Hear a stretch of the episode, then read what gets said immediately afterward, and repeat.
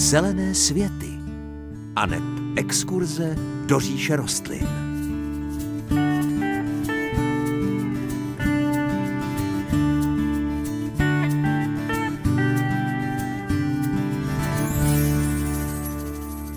Krásné páteční dopoledne. Víte, která je jednou z nejdůležitějších skupin rostlin na světě? Jsou to nepochybně trávy, protože k nim patří třeba pšenice, rýže i kukuřice. V dnešních zelených světech necháme užitkové trávy stranou, ale podíváme se na zoubek několika okrasným druhům. Vybereme hlavně ty, které právě v podzimním období bývají nejhezčí. Nebude to ale všechno, jestli zůstanete s námi, dozvíte se toho mnohem víc. Příjemné páteční dopoledne přeje moderátorsky zahradnická dvojice Hanka Šoberová a Pavel Chlouba.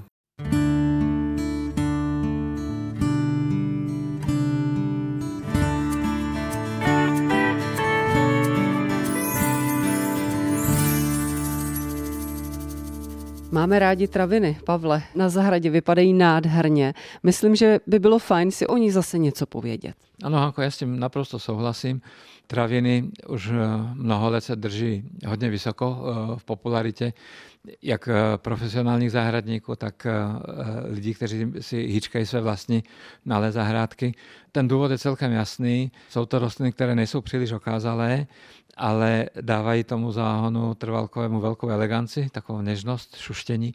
Na travinách je vidět i pohyb vánku, takže jsou to rostliny poměrně romantické, mám také velmi rád a myslím si, že bychom si mohli o některých něco říct, tak abychom mohli poradit posluchačům, kteří mají zahradu spíše na suchu a také těm, kteří mají zahradu eh, spíše na takových normálních půdách, kde ta vlhkost až tak absolutně nechybí.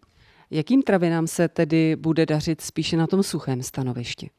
Ono jich není úplně málo, ale tak jak my máme jako dobrým zvykem, tak bychom mohli eh, z toho velkého množství vyzobnout tři druhy nebo tři takové skupiny a ty si trošku představit, protože objevují se poměrně často i v prodejnách zahradnických a eh, marná sláva, co si budeme říkat, tom květináčku, oni prostě vypadají nezajímavě. Eh, jsou malinké, nemůžou projevit všechny své dobré vlastnosti, takže bychom jim teď udělali trošku promo ne těm zahradníkům, ale těm travinám. Určitě ano. Tak pojďme některé jmenovat. Tak já bych možná jako první eh, vybral trávu, která se česky jmenuje metlice. Její vědecké jméno je Deschampsia. To je právě takový ten druh, který je v tom květinači naprosto tuctový, úplně nezajímavý. Vypadá to jako, že tam roste eh, nějaká plevelivá rostlina, plevelivá tráva Eh, navíc už v polovině léta se začne na té rostlině objevovat žlutá barva, jako kdyby to sesychalo, takže skutečně ten pohled do květinačku není nic moc, ale právě kvůli tomu sesychání a kvůli té žluté barvě se ta tráva velmi často vysazuje na záhony, protože to je to, co po ní chceme. Ona relativně rychle se dostává do květu a to kvetení z toho zeleného odstínu velmi rychle přechází do takové žlutě zlaté barvy, co je velmi elegantní, zejména třeba ráno nebo večer, eh, když vlastně do toho porostu svítí takové to nízké slunce. Takže eh, když se vysadí těchto eh, metlic na jedno místo velké množství a třeba se to skombinuje ještě s nějakými jinými rostlinami, tak to může dávat naprosto fantastické efekty. Viděl jsem minulý rok na Floriade v Holandsku jeden obrovský dlouhý záhon, ve kterém byly vysazeny růžové a oranžové jiřinky a vlastně celý ten podrost eh, tohoto záhonu byl vysazený monokulturně právě tohletou metlici. Takže v období eh, nějakého července, kdy to ještě jenom rostlo, tak to bylo celé zelené, takové možná nenápadné, ale jenom zelené a potom v tom srpnu to celé vybarvilo. Takže žlutě zlatý podklad a z toho vyrůstaly tyhle ty nápadné okázalé květýřin. Bylo to moc hezké. No a místo toho rostlinu můžeme vlastně pracovat na zahradě stejným způsobem, můžeme eh, i kombinovat s podzimními druhy, třeba aster, které vlastně tu zahradu probarví ale ta eh, zlatě žlutá barva toho usychajícího listí i květu je moc, moc dekorativní. Do jaké výšky metlice naroste? Tam máme také možnosti si vybrat. Existuje odrůda, která se jmenuje Pálava. Podle názvu víme, že to je naše původní odrůda. To je taková nejzakreslejší ze všech. Tam můžeme očekávat velikost kolem 40-50 cm. Většina těch ostatních odrůd je dvakrát tak veliká, takže podle podmínek, jaké tam panují na té zahradě, eh, tak eh, když rozkvete, tak ty špičky těch květů můžou dorůst do výšky od 80 do 100 cm. Tak metlice, bude se nám, myslím, ten název dobře pamatovat. Co travina číslo dvě do suchých podmínek nebo do suších podmínek? Tak eh, druhou trávou by mohla být třtina. To je tráva, která se latinsky jmenuje Calamagrostis. Já mám to jméno moc rád, to je takové jako Dexem pošupoplex trošku. Je to tráva, která se vyskytuje v naší přírodě a důrazně bych eh, varoval naše posluchače, aby si z přírody nebrali, protože ten botanický typ je velmi aktivní až agresivní, eh, rozrůstá se nekontrolovaně tou zahradou, ale existují dva kultivary, které vlastně ztratili tu schopnost eh, toho rozšiřování. Jsou to výhradně trsnaté trávy. Jedna z nich se jmenuje Overdam a druhá se jmenuje Karl Förster po trvalkáři německého původu. A oba tyto kultivary se vyznačují tím, že tvoří vzpřímená soukvětí. Květy také jdou poměrně rychle eh, do žluté barvy, takže ten efekt té žluté barvy nastává velmi rychle, ale eh, listy bývají zelené. Jsou to vzpřímeně rostoucí trávy, které jako kdyby podle pravítka rostly úplně opravdu velmi striktně vzpřímené a tím, že se nerozšiřují, tak eh, dělají husté, velmi pěkné trsy a můžeme je použít zejména v trvalkových záhonech, takže použijeme více kusů od jednoho druhu rozptýleně v tom záhonu a oni na konci léta a začátkem podzimu vytváří takové jakoby eh, žluté nebo hnědnoucí sloupy v té zahradě. Oba jsou velmi půvabné a oba eh, rozhodně stojí za použití. Ty suché podmínky zvládají velmi dobře. Takže to máme metlici, třtinu a do třetice? A do třetice si dáme kavil. Eh, latinsky se kavil jmenuje stipa. To je velmi taková stepní tráva. Eh, často roste na takových svazích nebo stepích ve volné přírodě, kde nejsou žádné křoviny nebo vůbec žádné stromy, nebo sem tam jenom nějaký. A je to asi nejhezčí taková tančící tráva. Je nižšího vzrůstu, velmi dobře zvládá eh, chudé kamenité půdy Naopak eh, ty chudé půdy tomu kavilu vyhovují víc než eh, živné, protože v těch živných půdách je moc bujná není pěkná, potom padá.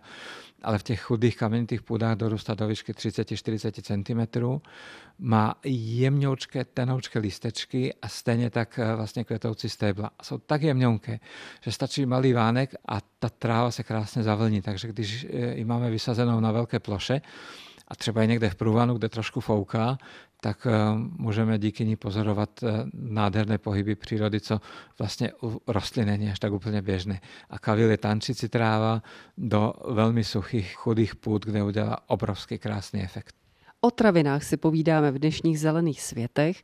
Teď jsme vyjmenovali některé, které by se vám mohly hodit spíš na suší stanoviště, ale někdo z vás má zahrádku v prostředí normálním, kde občas svítí, občas nesvítí a to prostředí není úplně suché a i tam by se traviny hodily. Které, to povíme za chviličku.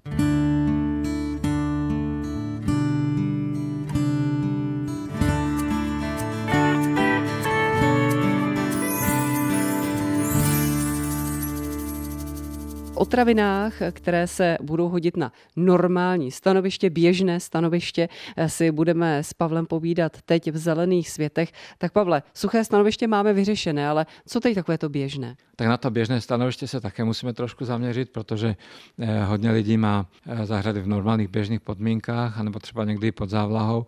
Takže i do těchto míst můžeme použít nějaké trávy. A já bych dokonce řekl, že bychom je měli používat, protože oni té zahradě dají šmrn, smrná sláva, jsou to prostě elegantní rostliny.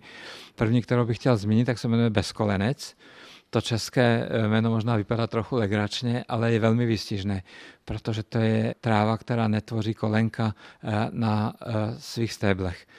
My jako studenti zahradnické školy jsme měli bezkolenec velmi rádi, protože jsme měli jednoho učitele eh, na vysoké škole, byl to takový trošku podivín a on nám eh, říkal, to se mi zarilo do, paměti, on nám říkal, soudruzi, kdo nezná 200 druhů trav, tak je barbar.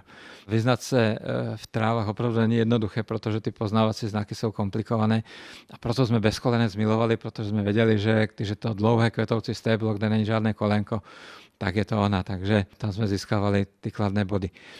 Je to tráva, která může dorůst eh, ta růžice těch listů může mít klidně kolem 60 cm nebo i 80 a potom podle odrůdy eh, můžou být vysoké různě od 1,20 m až do 2 metrů. Ta stébla jsou řídká, kvetou vlastně až úplně eh, v té horní třetině, takže ta tráva bývá často taková průsvitná.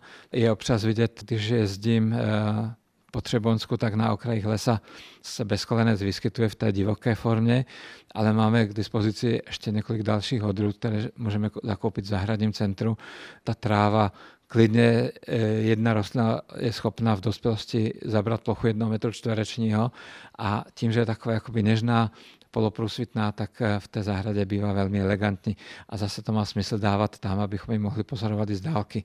Třeba v tom jarním nebo pozdně večerním sluníčku bývá velmi hezká. Tak myslím, že ten název bezkolenec se nám bude moc hezky pamatovat. Co e, další travina? I ta se bude pamatovat dobře? Ta se bude dobře pamatovat, zejména podle vědeckého názvu. Možná se opět někdo usměje, protože ta tráva se jmenuje penisetum myslím, že výstižně celkem. České jméno je dochan nebo vousatec a to taky není úplně špatně. Je to tráva, která se pěstuje poměrně často na zahradách a je v zahradnictví velmi dobře dostupná od konce srpna.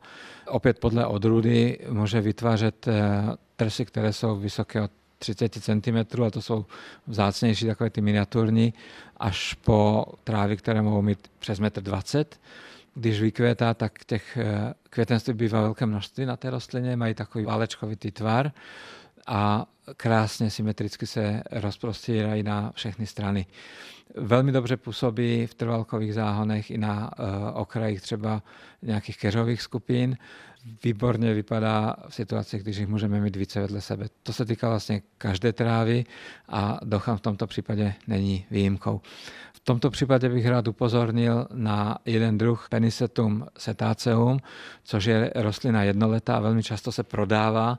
V tomto období její eh, červenolistý kultivar, je to nádherná půvabná tráva, eh, naprosto fantastická, ale nepřezimující, takže ten efekt je vlastně poměrně krátký. Nechtěl bych naše posluchače odradit od toho, aby si ji koupili, protože když si koupí v srpnu, tak eh, budou mít s ní užitek celé září, celý říjen je krásná, takže za tu cenu, za kterou se prodává, se rozhodně vyplatí. Jenom s tím prosím vás nepočítejte, že vám ta tráva eh, vydrží, že se probere v příštím roce. Tahle ta červená forma drupeny se tom setácom je jedna leta. A pojďme uzavřít eh, tu skupinu travin hodících se na běžné stanoviště ještě posledním třetím typem. Třetím typem bude rostlina, o které už jsme také v zelených světech několikrát mluvili, ale když mluvíme o travinách, tak si myslím, že bychom ji neměli vynechat. Je to tráva, která pochází z Japonska, z provincie Hakone a tam roste na vlhkých skalách v takové té typické zelené formě, čisté, botanické. I latinské jméno zní trochu krkolomně podle lokality, kde se vyskytuje a jmenuje se Hakone chloa. Je to tráva, která má soukvěti velmi jemňoučké, něžné, někdy až nedůležité pro ten celkový vzhled, ale eh, stébla jsou velmi výrazná, dorůstá do výšky od 40 do 60 cm a čím je starší, tak tím se ty trsy zvětšují. A podobně, jak jsme před chvilinkou mluvili o tom kavilu, který vlastně tančí ve větru, tak jako nechlo a to mi také, ale dobře se jí daří na vlhkých stanovištích eh, i v polostínu. A celkem dobře zvládne i silnější stín, pokud se jedná o tu základní zelenou formu. Existuje několik málo odrůd, které mají barvu žlutě zelenou nebo zeleno-bílou těm se potom daří lépe v polostinu. Vždycky ale potřebuje eh, vlhkou humózní půdu a ve finále vlastně také skoro jeden čtvereční metr na to, aby se to mohla projevit. Takže to jsou trávy podzimu, o kterých si myslím, že bychom něco měli vědět a bez obavy na našich zahradách používat.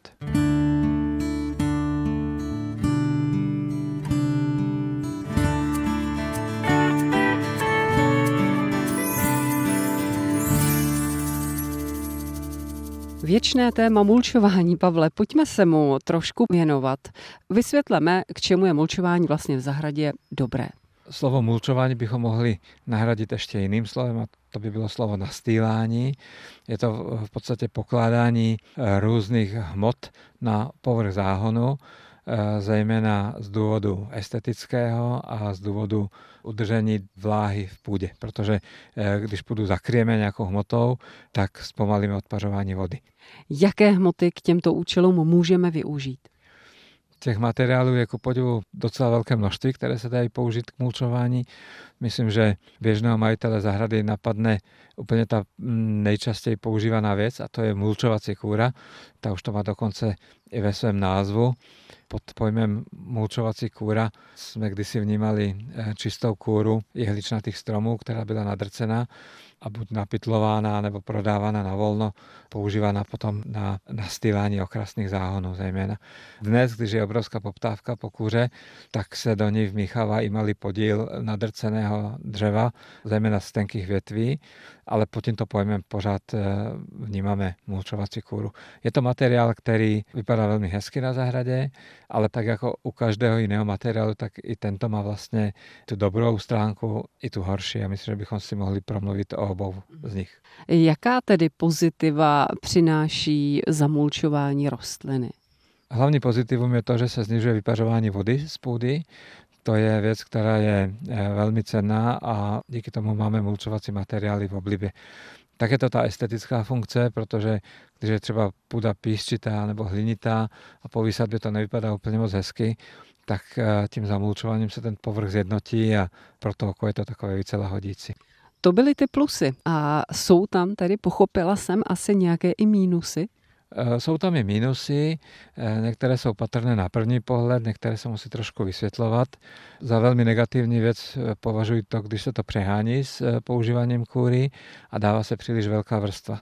Nevím, jak je to možné, ale mám takový pocit, že i na internetu se opisuje, tak jak se opisovalo ve školách a když se objeví nějaká informace, která není úplně správná, tak se potom opisuje, objevuje se na jiných stránkách ty špatné informace se cyklí.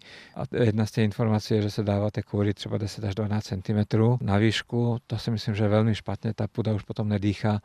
Dochází tam potom i k očerpávání dusíku. To by bylo složité vysvětlovat, stačí tomu uvěřit.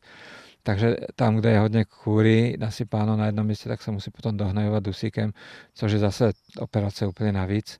A potom mám ještě jednu věc odpozorovanou z vlastní praxe. Kůra je vynikajícím místem pro ukryt slimáků a všech těch plžů se tam krásně přes den ubytují, protože tam je to vlhko a potom v noci vyrážejí na své loupežní výpravy, takže si myslím, že kůry bychom měli dávat eh, mnohem menší množství, já to tak vidím dát eh, vrstvu kolem 3 až 4 cm a až ta kůra sedne nebo se rozloží, tak třeba za rok, za dva nebo za tři, kdo chce, tak může tuto vrstvu potom znovu obnovit. Nejznámějším materiálem k mulčování je, jak jste říkal, Pavle, ta kůra zmiňovaná, ale e, dají se využít i jiné. Jaké například? Dá se využít ještě řada dalších materiálů. Poslední dobou jsou nesmírně populární různé kamínky, štěrky, prostě tyhle ty anorganické různé drtě, které se používají na mulčování zejména trvalkových záhonů. Tento mulč opět jako ten kurový má své plusy i své minusy. Dává se obvykle ve vyšších vrstvách, tam už to má logiku, ve vrstvě od 8 do 12 cm a podle mého názoru by se měl používat jenom na specifické trvalkové záhony. Vlastně ten kamenný anorganický mulč působí podobně, udržuje vlhkost v půdě a odvádí nadbytečnou vlhkost od eh, těch kořenových krčků rostlin do bezpečnějších oblastí. A Pavle, nevýhoda? Těch nevýhod je také několik. Eh, myslím si, že jedna je taková estetická, protože hodně lidí od toho kamenného mulče očekává nějakou dekorační funkci a ty kamínky časem jsou vlastně zašlé, objevují se na nich mechy, řasy, eh, zbytky těch eh, rostlin, které tam kdysi rostly. A už nikdy ten povrch toho štěrkového záhonu není tak krásný, jako když byl ten záhonový, takže hodně lidí bývá zklamaných, potom se ptá na to, jak se to dá vyčistit a v podstatě na to není žádná odpověď, vyčistit to nejde. No ale za největší nevýhodu osobně považuji to, že eh, když uděláme takovýto záhon, tak eh, potom cesta zpátky je velmi složitá. Kdyby někdo chtěl se vrátit třeba po deseti letech ze štěrkového záhonu trvalkového třeba k pěstování zeleniny na té zahradě, tak je to potom veliký problém, protože to velké množství dovezeme najednou, sklopí to nákladák, nebo se to tam nakolečkuje, ale jakmile se to spojí už eh, s půdou, tak potom to vrácení té půdy do toho původního stavu už je docela problematické. Pavle, ještě nějaké další mulčovací materiály? No ešte sú další, Hanko. Veľmi dobrým mulčovacím materiálem, ktorý používali už staří zahradníci, byl tradičný kompost. Kompostem se nastílali trvalkové záhony na podzim, což bylo hezké i pro oko, i užitečné velmi pro ty rostliny. A jsou i další hmoty, které se používají, jako je třeba posečená tráva, sláma. Eh, když má někdo třeba zahradní jezírko a kolem něho rostou různé vodní rostliny, různé ty trávy, trstě, eh, rákosiny, tak i to se dá všechno v zimě pozbírat, posekat. I tím je možné mulčovat eh, různé místa na zahradě, stejně jako třeba obyčejnou slámou. Téma by to bylo široké, my se k němu zase někdy vrátíme v některém z dalších vydání Zelených světů. Teď si ale dáme písničku.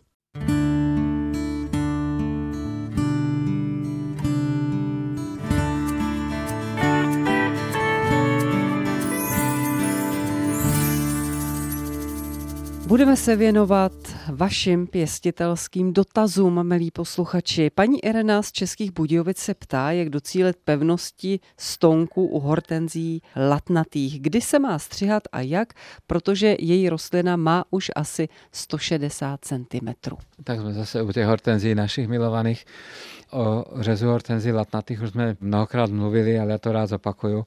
A také mám nějaké nové zkušenosti, jak to vlastně s tím řezem je protože když budeme hortenzie řezat eh, těsně nad zemí a jsou to odrůdy, které jsou eh, třeba bujného vzrůstu, tak nám narostou nové výhony, které by mohly nést eh, velká soukvětí, která skoro vždycky budou k tomu poléhaní náchylná. Takže jedna z cest, jak vlastně dosáhnout těch pevných hortenzí, je ve výběru odrůd, protože dnes se už šlechtí i na to, aby ty stonky byly co nejpevnější takže možná, že to je takový trošku skrytý návod, třeba uvažovat nad výměnou té původní hortenzie za nějakou třeba modernější, která to sama zvládne.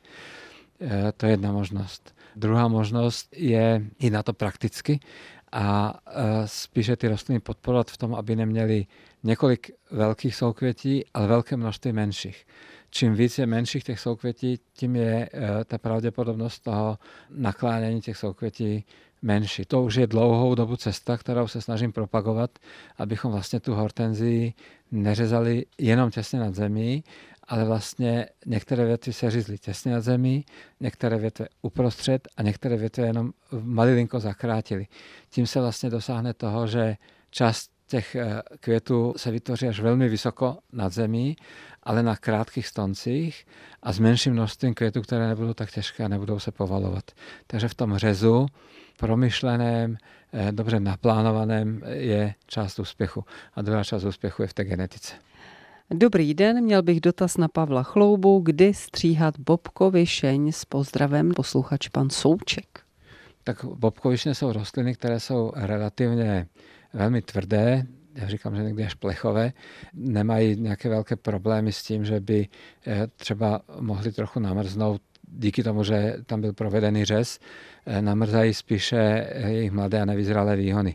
Takže v případě bobkovišně bych odpověděl trochu naopak spíš, eh, kdy hlavně neřezat a to by bylo období od první poloviny podzimu v podstatě až do předjaří, protože kdyby byla ta rostlina řezaná třeba na konci října a byl by ještě pěkný teplý podzim, tak by se mohlo stát, že vyrostou nové výhony, které eh, budou svěže zelené, ale nebudou vyzralé a ty by mohly přes zimu namrznout a ta rostlina by mohla být poškozena.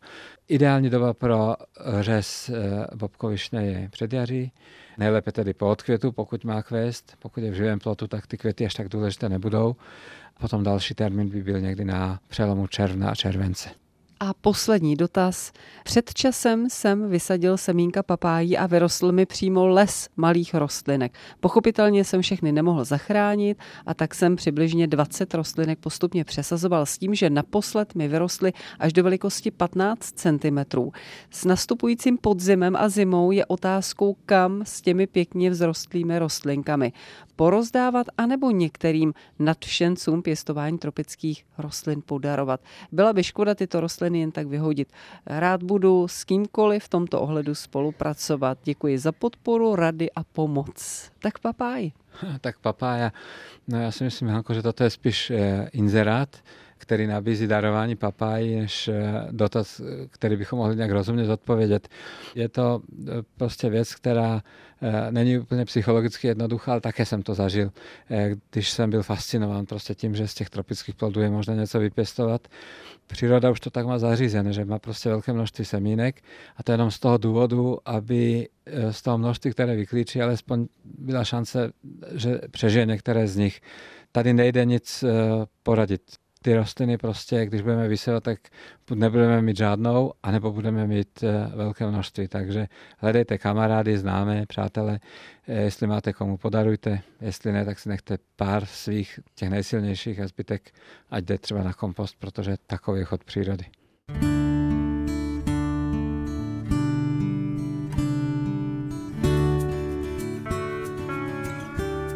To už je z dnešních zelených světů všechno.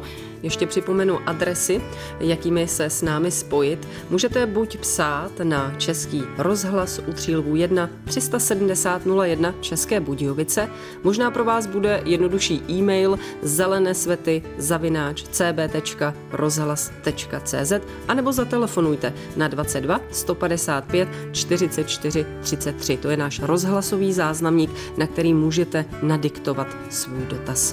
Příjemnější a veselější život s rostlinami vám od mikrofonu Zelených světů pro dnešek přejí Hanka Šuberová a Pavel Chlouba.